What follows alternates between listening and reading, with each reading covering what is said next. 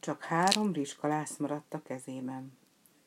Nem tudni, mennyi idő telt el azóta, hogy Taraó deszkára hajtotta a fejét, és elszúnyadt, bizonyos csak az, hogy tized se szusszantott, mikor már felhangzott a kukorékolás. Kukorikó! Táró persze a füle botját sem mozdította. Aludt, mint a bunda. Szuszogott, horkolt álmában. Akkor valaki óvatosan belépett a házba, megállt, kinyújtott nyakkal hallgatózni kezdett.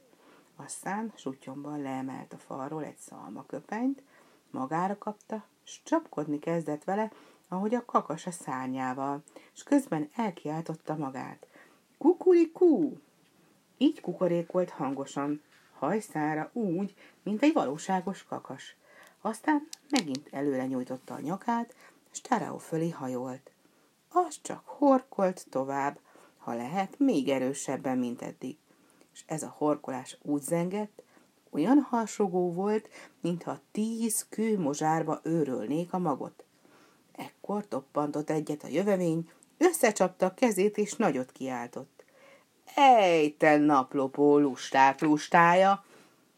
Mert nem volt az más, mint maga a birtok gazdája, Kukoriné. Felkapott a padlóról egy ott heverő fokalapácsot, s magasan a feje fölé emelte. Taraó meg csak aludt, mintha mi sem történt volna. Hely, Taraó, most vigyázz! Nem rád akar elesújtani a vénasszony? De nem, csak a deszkára csapott teljes lendülettel arra, amelyik fejpárnához szolgált az alvó Taraónak. Hé, kelj fel! Reggel van már! Üvöltötte mérgesen. Egész életemben, és pedig már a hajam is megőszült, kakas kukorékolással ébresztettem a munkásaimat, és mind felébredtek. Ekkora lustát még sose láttam.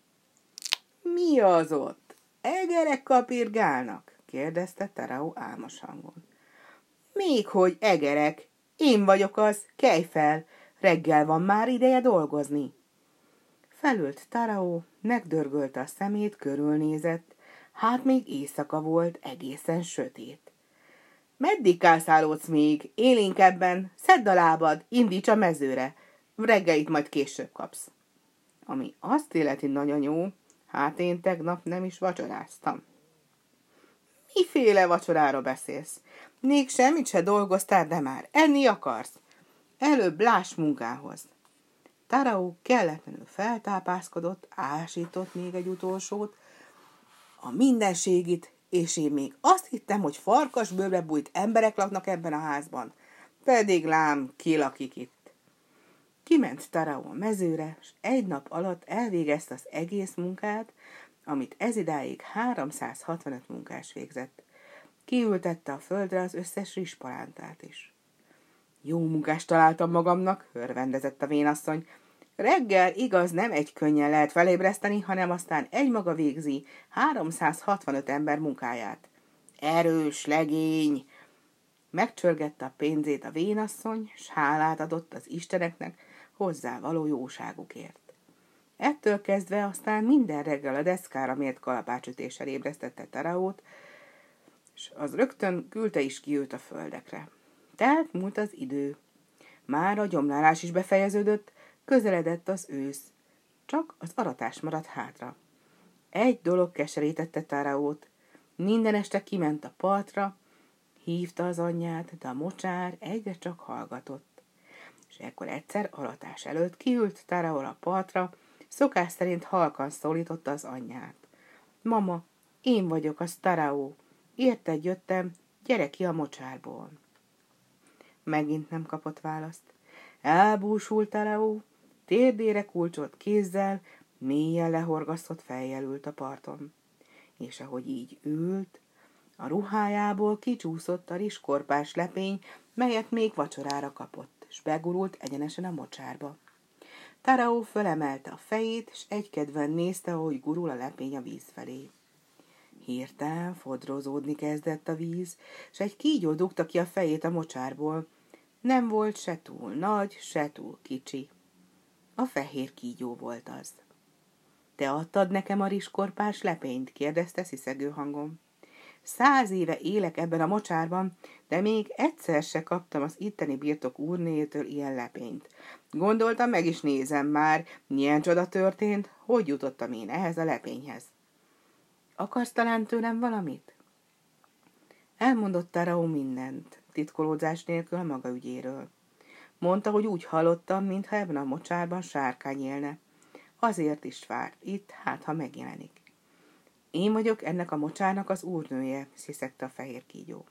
De hogy nekem egy ilyen fiam lett volna, mint te, arra valahogy nem emlékszem. Sárkány pedig soha nem is élt itt. Túl nagy megbecsülés lenne az itteni birtokasszonyának, hogy az ő földjén egy sárkány telepedjen meg. Rosszul bánik velem, nagyon rosszul, ezért minden földjét hamarosan benövi a fű. Elszomrodott Raó, miatt a fehér kígyó sziszegését hallgatta, könnybe lábadt a szeme, sírni volt kedve. Ne sírj, sziszegte a fehér kígyó. Te adtál nekem lepényt, én majd adok neked bölcsességet. Hallottam róla, hogy a kilencedik hegyen túl val- valóban van egy nagy tó, és abban egy sárkány él.